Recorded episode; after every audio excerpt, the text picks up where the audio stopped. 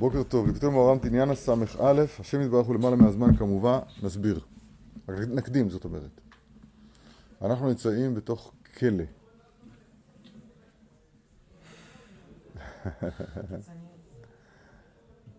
כלא של ממדי המקום והזמן. זאת אומרת, זה מהות העולם הזה, סדר המקום וסדר הזמן. אה, למשל, המקום הוא שישה צדדים. כל, כל מקום שאנחנו מכירים יש בו שישה צדדים, צפון, דרום, מזרח, מערב, מעלה, מטה. הזמן הוא גם כן שישה ימים, שיט אלפי שנין שקאי עלמא. כל זה בסוד, אה, בסוד הזמן. הזמן והמקום הם שני, טרן רעין דלה מתפרשים, כל הזמן ביחד, הזמן והמקום. עכשיו, החידוש הגדול שהרב כאן אומר, שהוא באמת לא חידוש, אבל צריכים תמיד להתבונן בו, שיש מציאות, יש עולם, אתמול דיברנו על זה בנתיבות שלום בהקדמה, תמיד צריך לחזור על זה, שיש עולם אמיתי, פנימי ונשגב מהעולם הזה שאנחנו אה, נמצאים בתוכו, מהכלא שלנו. זה לא סתם, המילה כלא היא מילה, היא מילה מאוד נכונה כאן, כי העולם הוא נקרא עלמא דחירותא, עולם החירות, שער החמישים, עולם החירות. אז בעולם החירות אין את המגבלות האלה של הזמן והמקום. מה כן יש? עין לא ראתה אלוהים זולתך יעשה לי מחכה לא יודע. אבל אני יודע נאמנה שיש משהו נשגב ועולה מחוץ למערכת הזמן שלה. עכשיו, למה נפקא מינה? נפקא מינה, קודם כל, זה, זה הנפקא מינה היחידה שצריך להיות לבן אדם בעולם הזה, שיש נשגב, יש השם יתברך בעולם. עכשיו, יש נפקא מינה יותר גדולה מזה, שלמשל, כשמגיעים לשבת, או ליובל, שאין לנו את זה היום, ואת השבת הזאת אפשר למשוך לימי החול גם כן, אז שם זה הבחינה שמעבר לשש. שם זה בחינה של מנוחה. שם כבר אין תנועה. שם זה, שם נמצאים. זה, זה מבחינת השבת, זה נפקא מינה לכל שבת ושבת. ועם אלה למשוך מזה לכל, ויהי נועם השם עלינו, למשוך את זה לכל, לכל ימי החול. זה נפקא מינה עצומה. אומר כאן הרב חידוש גדול, הבחינה הזאת של מעל הזמן, אז היא יכולה להיתפס פה בעולם הזה בערכים, זאת אומרת בהדרגה, לא שלגמרי אין זמן, אבל שהזמן הוא, הוא פחות פונקציה, הוא פחות, פחות לוחץ, פחות, אה, כן, יש פה איזה, אפשר, לה, אפשר להוציא שנורקל, אפשר להוציא, להוציא, לנשום מהאוויר שלמעלה מהזמן. עכשיו בוא נלמד. השם יתברך הוא למעלה מהזמן, כמובן. לא יודע מה זה כמובן, אבל הזמן בעצמו הוא נברא. בראשית ברא אלוהים את השמיים ואת הארץ, ראשית, כתוב בספורנו, זה תחילת הזמן. הזמן בעצמו הוא נברא. אז הבורא הוא מעל הזמן. וזה העניין הוא באמת דבר נפלא ונעלם מאוד. ואי אפשר להבין זאת בשכל אנושי. כי השכל האנושי הוא לגמרי ת"פ הזמן. ת"פ תחת פיקודו של, ה, של הגבול. סתם, ת"פ זה גימטריה מאוד מפורסמת. אחדה. כן, זה בדיני הכלא שאמרתי. אחדה, שעיקר הזמן, אומר הרב, הוא רק מחמת שאין מבינים. איזה יופי של דיבור. דהיינו מחמת ששכלנו קטן. כי כל מה שהשכל גדול ביותר, הזמן נקטן ונתבטל ביותר. הנה הערכים, הדרגות. אפשר, אפשר שה... שהזמן נקטן והתבטל ביותר. זאת אומרת, יש בזה דרגות. לא שהוא מתאפס לגמרי, כי אתה בין העולם הזה. זה, זה לצאת מהגדר האנושי. אבל ברצון ושוב, בנגיעה, יש מציאות שכשהשכל גדול, אז הזמן קטן. זה, משפט מבהיל מה שכתוב פה. כי בחלום, אומר הרב דוגמה, בוא אראה לך דוגמתו בעולם הזה. כי בחלום, שאז השכל מסתלק, כן, בידך אף כדרוכי, ואין לו רק כוח המדמה. אזי, ברגע שהשכל עוזב את האדם, השכל הוא תמיד, השכל הוא בהגדרתו קטן, כן? אבל מסתלק השכל, אזי ברבע שעה יכולים לעבור כל השבעים שנה. כאשר נדמה בחלום, שעובר והולך כמה וכמה זמנים בשעה מועטת מאוד. אחר כך כשנתעוררים מהשינה, אזי רואים שכל אלה הזמנים והשבעים שנה שעברו בחלום הוא זמן מועט מאוד באמת. מה קרה פה? התשובה היא, השכל הפסיק להפריע, הפסיק להגביל, ואז האדם היה לרגע, לרבע שעה, הוא היה במערכת שהיא כאילו מעין חוץ זמנית. וזה מחמת שאחר כך בהקיץ, אז חוזר השכל אליו. ואצל השכל, סליחה? חוץ שכלית. חוץ שכלית, חוץ זמנית, כן. וזה מחמת שאחר כך בהקיץ, אז, אז חוזר השכל אליו, ואצל השכל, כל אלו השבעים שנה שבו בחלום הם רק רבע שעה אצלו. רק שבעים שנה ממש הם שבעים שנה גם אצל השכל שלנו. בשכל שלנו שבעים שנה, כמה, כמה זמן לוקח בשכל שלנו לעבור שבעים שנה? תשובה, שבעים שנה, בדיוק. בשכל שלנו, השבעים שנה, אז המשך, כמה לוקח מ, מתחילת השבעים שנה עד סוף השבעים שנה? תשובה, בשכל שלנו, שבעים שנה. נכון. לא, ובאמת בשכל הגבוה למעלה משכלנו, גם מה שעכשיו אצלנו 70 שנה ממש הוא גם כן רק רבע שעה או פחות.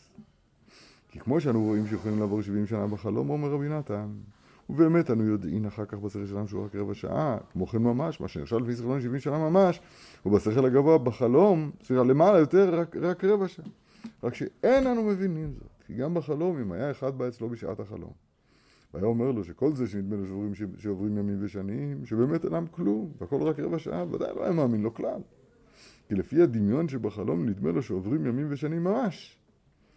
כמו כן ממש, אף על פי שאצלנו לפי שכלנו נדמה, נדמה שזהו זמן של 70 שנה, בשכל הגדול יותר הוא רק רבע שעה. כן, זה לאו דווקא במספרים. וכן למעלה מעלה, בשכל שהוא, בשכל שהוא גבוה עוד יותר למעלה, גם אותו הזמן שבשכל הגבוה משכלנו אינו נחשב שם בשכל הגבוה עוד יותר, כי זמן מועט ופחות מאוד. וכן עוד למעלה מעלה עד אשר יש שכל גבוה כל כך ששם כל הזמן כולו אינו נחשב כלל. כי מחמת גודל השכל מאוד, כל הזמן עין ואפס לגמרי. כמו שאצלנו השבעים שנה שעובר בחלום רק רבע שעה באמת כנ"ל, כמו כן יש שכל למעלה משכל עד שהזמן יתבטל לגמרי. אומר רבי נתן בקטע הזה יפה מאוד, ברור מאוד, מוצק מאוד, ואי אפשר להבין זאת בשכל אנושי. אומר הרב, ועל כן, מש... ועל כן משיח, שעבר עליו מה שעבר מיום בריאת העולם, וסבל מה שסבל. זה פלא. משיח מיום בריאת העולם? משיח מיום בריאת העולם? מה זה המילים האלה? מיום בריאת העולם זה מוזר קצת. לא? ואחר כל זה בסוף יאמר לשם יתברך, בני אתה, אני היום ילידתיך. תחילת ספר תהילים. בני אתה, אני היום ילידתיך. מה היום ילידתיך? כבר, כבר, כבר, כבר ששת אלפים שנה, מה? והדבר תמור ונפלא מאוד לכאורה. אך כל זה מחמת גודל עוצם שכלו של משיח. לפי גודל מדרגתו שיאחז אז. ומחמת הפלגת עוצם מעלת שכלו שיגדל אז מאוד מאוד. על כן יהיה כל הזמן שעבר עליו מיום בריאת העולם עד אותו הזמן כולו, כולו עין ואפס ממש. ויהיה ממש כאילו נולד היום, כי יתבטל כל הזמן בשכלו שיהיה גדול מאוד.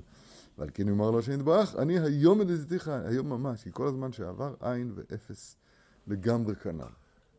זה אני כן יודע שהאדם הראשון נתן שבעים משנותיו למשיח. זה דוד. אבל איפה שמענו כזה מושג שמשיח עבר למחשבה מיום בריאת העולם? להדגים לכם, משהו אחר לגמרי. אני לא מבין איך בשבת, ברצבח לציון, בנוסח שלנו אומרים, ואל תהי צרה ויגון ביום מנוחתנו. מי תיקן את הנוסח ה... יש פה, יש פה ניסוח רשלני. מי הבין את השאלה שלי? אני שואל עוד פעם. ואל תהי צרה ויגון ביום מנוחתנו. מחר שתבוא. מי? הבן איש חי אומר, בעוד יוסף חי הוא אומר, שפעם אחת היה במדבר, והיה צמא והיה רעב, היה נטה למות. אמר ריבונו של העולם, ירצה מפניך, שתזמן לי חמור. עשר שניות, רק גומר, תוך כדי דיבור, פיט, הוא רואה חמור. רק החמור הזה היה עיר שעכשיו נולד, הוא היה צריך, לאדם הזה, כמעט מת, צריך היה לשאת את החמור על כתפיו. אמר בן איש חי, אל תגיד חמור, תגיד חמור בן שלוש, חזק, בריא, עם עוקף, שיודע בדיוק איפה המעיין הסמוך. זאת אומרת, כשאתה מבקש, אל תבקש באופן רשלני. אתה אומר חמור. אולי תקבל עיר בן יומיים שצריך לקצר אותו על כתפיך. מה? רגע, אנחנו לא לומדים עכשיו את הבן איש הזה. אני אומר, למה אתה בשבת אומר, ואל תהי צרה ויגון ביום מנוחתנו? אתמול, בדרך אגב, בלימוד של אור חיים הקדוש, בזמן השלישית, התחדש לי תירוץ על זה. אור חיים הקדוש שואל, זו שאלה מפורסמת, למה לחזור ולמנות אותם בכניסתם למצרים? עכשיו, בתחילת פרשת שמות, הרי כבר, כבר מנית אותם בתחילת ויגש. אז רש"י אומר, נשאלו ככוכבים, אומר אור חיים הקדוש זה דרך דרוש, מה הפשט? וגם, הוא שואל, מה זה הבאים מצרימה? הם באו כבר, די, כבר במצרים. כבר ויאחזו בה, לא יודע, הם כבר במצרים. הם לא באים עכשיו, של אור החיים הקדוש. אומר אור החיים הקדוש, באים פירוש הדבר שהם באו לגלות במצרים ברצון. לא כמו עשיו שלא רצה לפרוע את שטר חוב הגלות, שאמר לאברהם אבינו, כן? אלא כלל ישראל, יעקב, את יעקב אישותו באו, באו בלב חפץ לקיים את גזירת הגלות. זאת אומרת, קח את הגזרת השם יתברך, אנחנו מבינים שכל מה שאתה גוזר זה לטובה, אז אנחנו מצטרפים לגזירה של גזירת הגלות. באים ברצון, הבאים, אז מה זה הבאים הזה? הם כבר באו. אלא הכוונה היא שהייתה להם, כאילו באו עכשיו בבחינת שרצונם בדבר הזה. Okay. אוקיי. זאת אומרת, הנטייה הפשוטה של האדם המערבי, שלנו, שלנו בקצור, לברוח, של, לברוח מהקשיים ולחפש כל הזמן חיי נוחות אופטימליים, שלא יהיה צרה ויגון בכלל, זה חלום באספמיה, זה דמיון, זה לא החיים, זה לא הבריאה. אין, אין, אי אפשר להגיד על הבריאה, אל תהי צרה ויגון. אם לא תהי צרה ויגון, אז איך תגיד, צרה ויגון נמצא ובשם השם יקרא? אז יש איזשהו אידיאל שקרי של העולם המערבי, כאילו שהחיים הם פיקניק. החיים הם פיקניק. זאת אומרת, זה הכל סבבה, הכל מצליח, הכל הצד יותר טוב, ולמרות זה לא מצליח, אז שואפים להגיע לשם. זה, זה לא נכון כתוב באור החיים הקדוש. קיבלו עליהם גזירת הגלות. הבאים מצרימה ברצון לגלות. אז אם כן, אנחנו עכשיו מיושב היטב, על כל פנים ביום מנוחתנו שלא יהיה צרה ויגון. מה שאלתי, שאלתי, למה אנחנו אומרים ואל תהי צרה וגון ביום מנוחתנו? זאת אומרת שאנחנו מוכנים שלמחרת, במוצאי שבת, חס ושלום, יהיה, חס וחלילה, אנחנו אומרים שיהיה, אנחנו יודעים שיהיה, למה אתה לא מבקש על זה? כי זה לא, זה לא נכון לבקש על, על העולם הזה שלא יהיה צרה ויגון. כי זה, זה עולם התלעובות, זה עולם הצרה ויגון. לכן מבקשים על כל פנים, על כל פנים, ביום השבת שלא יהיה צרה ויגון. זה אף לא ופלא, אני חושב שזה תירוץ אמיתי. מי שרוצה, מי שרוצה חיים פיקניק, שיברא עולם, עולם אחר, ויקרא לו פיקניק. ועושה בזה גימטריות וראשי תיבות ובאטבע, לא יודע. עולם שכולו פיקניק. אני אמרתי את הדוגמה הזאת שלי, שלא צריך לתרץ קושיות, צריך להזדהות עם הקושייה. לא יודע כמה פעמים אני צריך להגיד את הדבר הזה, אולי נעשה סטיקרים כאלה, לא יודע בדיוק. ואני שואל אתכם קושייה, למה כדי להגיד את הוורט שאני אני היום הזה וצריכה, שהוא וורט עצום ונפלא, שהוא מוכיח את דברי הרב אחד לאחד, למה צריך להזקין את המשיח מיום בריאת העולם בלי הכרח גמור? עכשיו, התשובה שאני יודע אותה ואתם לא, הוא שיש הכרח גמור ואנחנו לא יודעים אותו. בסדר גמור, זו תשובה מצוינת. יש הכרח גמור ואיננו יודעים מהו אותו הכרח גמור. אני לא יודע מה ההכרח הגמור הזה. הרוחו של משיח של בריאת העולם שהרב עטיה אומר, אני לא יודע אם זה מספיק חזק. כי, כי הכל היה בתוכנית בהתחלה. אבל אני היום ילידתיך, פירוש הדבר ילידתיך בשר ודם היום. אומרים את זה לבן אדם מבוגר, אני היום ילידתיך? זה הקושייה. התשובה היא שמשיח יהיה בכזה, בכזה גודל ש, ש, ש, שהזמן לא יהיה נחשב אצלו. והכל כאילו כיום אתמול כי עבור ושמר בלילה. ממשיכים. וכן אנו רואים במקום, עד עכשיו דיברנו בזמן. וכן אנו רואים במקום גם כן. שהבעל כוח, אדם שהוא בעל כוח, מי? אליעזר עבד אברהם, יכול לעבור מקום גדול בשעה מועטת. נמצא לא, הוא לא מדבר על קפיצת הדרגות, הוא סתם בן אדם על כוח. נמצא שאצלו כל זה המקום הוא קטן. אבל אצל החלושי כוח, נחשב זה המקום גדול. אתמול התפעלתי מאוד, מ... יש לנו פה איזה גברת מאוד מבוגרת שהולכת על מקל, לאט לאט לאט, והיא באה כל שבת. שהיא פה, היא באה לבית הכנסת ברגל. עכשיו, אתה רואה כל צעד אצלה, כל צעד אצלה, זה לוקח לה, זה לוקח לה זמן. זאת אומרת, היא הולכת, אני חושב, היא גרה פה, ברחוב הזה, בהיכל אופקית, זה לוקח לה 20 דקות להגיע. ו-20 דקות חזור. אבל היא באה לבית הכנסת לראות את הספר תורה, לנשק אותו ולקנות עלייה. ולהצחיק את כולם עם, עם, עם, עם משהו מיוחד איתה. אז מה שאצלנו, אני עושה את זה בשלוש דקות. היא לוקח לה 20 דקות. אומר הרב, הנה לך דוגמה שאותו מרחק לגבי אדם מסוים הוא כביר, לגבי אדם אחר הוא כלום. זה דוגמה, כמו שאמרנו קודם דוגמה בחלום. צריכים לראות שעה מרובעת שעוברים אותו מקום, וכמו כן למעלה, כל מה שהכוח גדול יותר, המקום נקטן אצלו יותר. וכן למעלה מעלה, עד שהמקום מתבטא לגמרי. רק שבשכלנו אי אפשר להבין כל זה, כמו שאי אפשר להבין בחלום את האמת. שכל אותו הזמן שנדמה בחלום שלנו אינו כלום באמת. כמו כן, כמו, כמו כן גם אנו, אי אפשר לנו להבין שכל הזמן שלנו אינו כלום למעלה בשכל הגבוה, כנ"ל. עכשיו, מה אנחנו, שואל אלירן בצדק, מה אנחנו הקטנים יכולים לעשות עם הידיעה המופלאה הזאת, שאנחנו לא יכולים להבין אותה? אי אפשר להבין זאת בשכל אנושי. שמה? שבשכל גדול, בעלי השכל הגדול, שמעל השכל האנושי, אז אצלם הזמן הוא פחות ופחות פונקציה, פחות ופחות מעיק, פחות ופחות ופחות מכביד. למשל, החרב שביד הזמן, מה היא? המוות. נכון? כן. בכל תכלה ראיתי קץ, החרב שביד הזמן, מה הכוח הכי מאיים שלו? המוות. כן. עכשיו, אתה שואל נכון, אז מה אפשר לעשות? אז התשובה שאני מבין מכאן, ש... שכל עמידה שלנו מול הקודש, עם הקודש, היא צריכה להיות מתוך יציאה מסדר הזמן. גם תפילה היא למעלה מהזמן. אתם זוכרים את ההערה שלי? אני פעם הערתי, ככה כתוב במסרת ברכות בדף כ' כתוב, שנשים חייבות בתפילה. שואלת הגמרא, זאת הגמרא מהירה, היה מקום לומר שנשים פטורות בתפילה. למה? תפילה זה מצווה תעשה. ולא עבדו בכל לבבכם, זו עבודה של זו תפילה. כמו שתראו בתחילת הענית. אז אם נשים פטורות מצוות שיעשה שהזמן גרמן, אלא אם כן יש לימוד מיוחד, כמו בשבת, כמו בפסח וכו'. אז אם כן, למה נשים תהיינה חייבות במצוות עשה שתלויות זמן? ערב, בבוקר וצהריים, אסיך והמה וישמע קולי. לא, זה, זה, זה, זה תלוי בזמן. אומרת הגמרא, לא, תפילה זה רחמה. תפילה זה בקשת רחמים. בקשת רחמים, אף לא ופלא, אבל זה מצוות עשה שהזמן גרמה. מה, איזה, מה אתה מדבר איתי עכשיו? דברי אגדת? אתה אומר לי פה רב צדוק? לא הבנתי. שואלים גמרא, אז מה אם זה רחמים? מובן החלק הלימודי של דבריי. אז אני אומר, אולי זה דרוש, אולי זה פשוט, אולי זה באמת, לא יודע. אני אומר על, על, על, על, לפי דרכי, רחם, תפילה מקשרת את האדם אל, אל המערכת, אל, אל, אל המציאות הקיומית שמעל הזמן.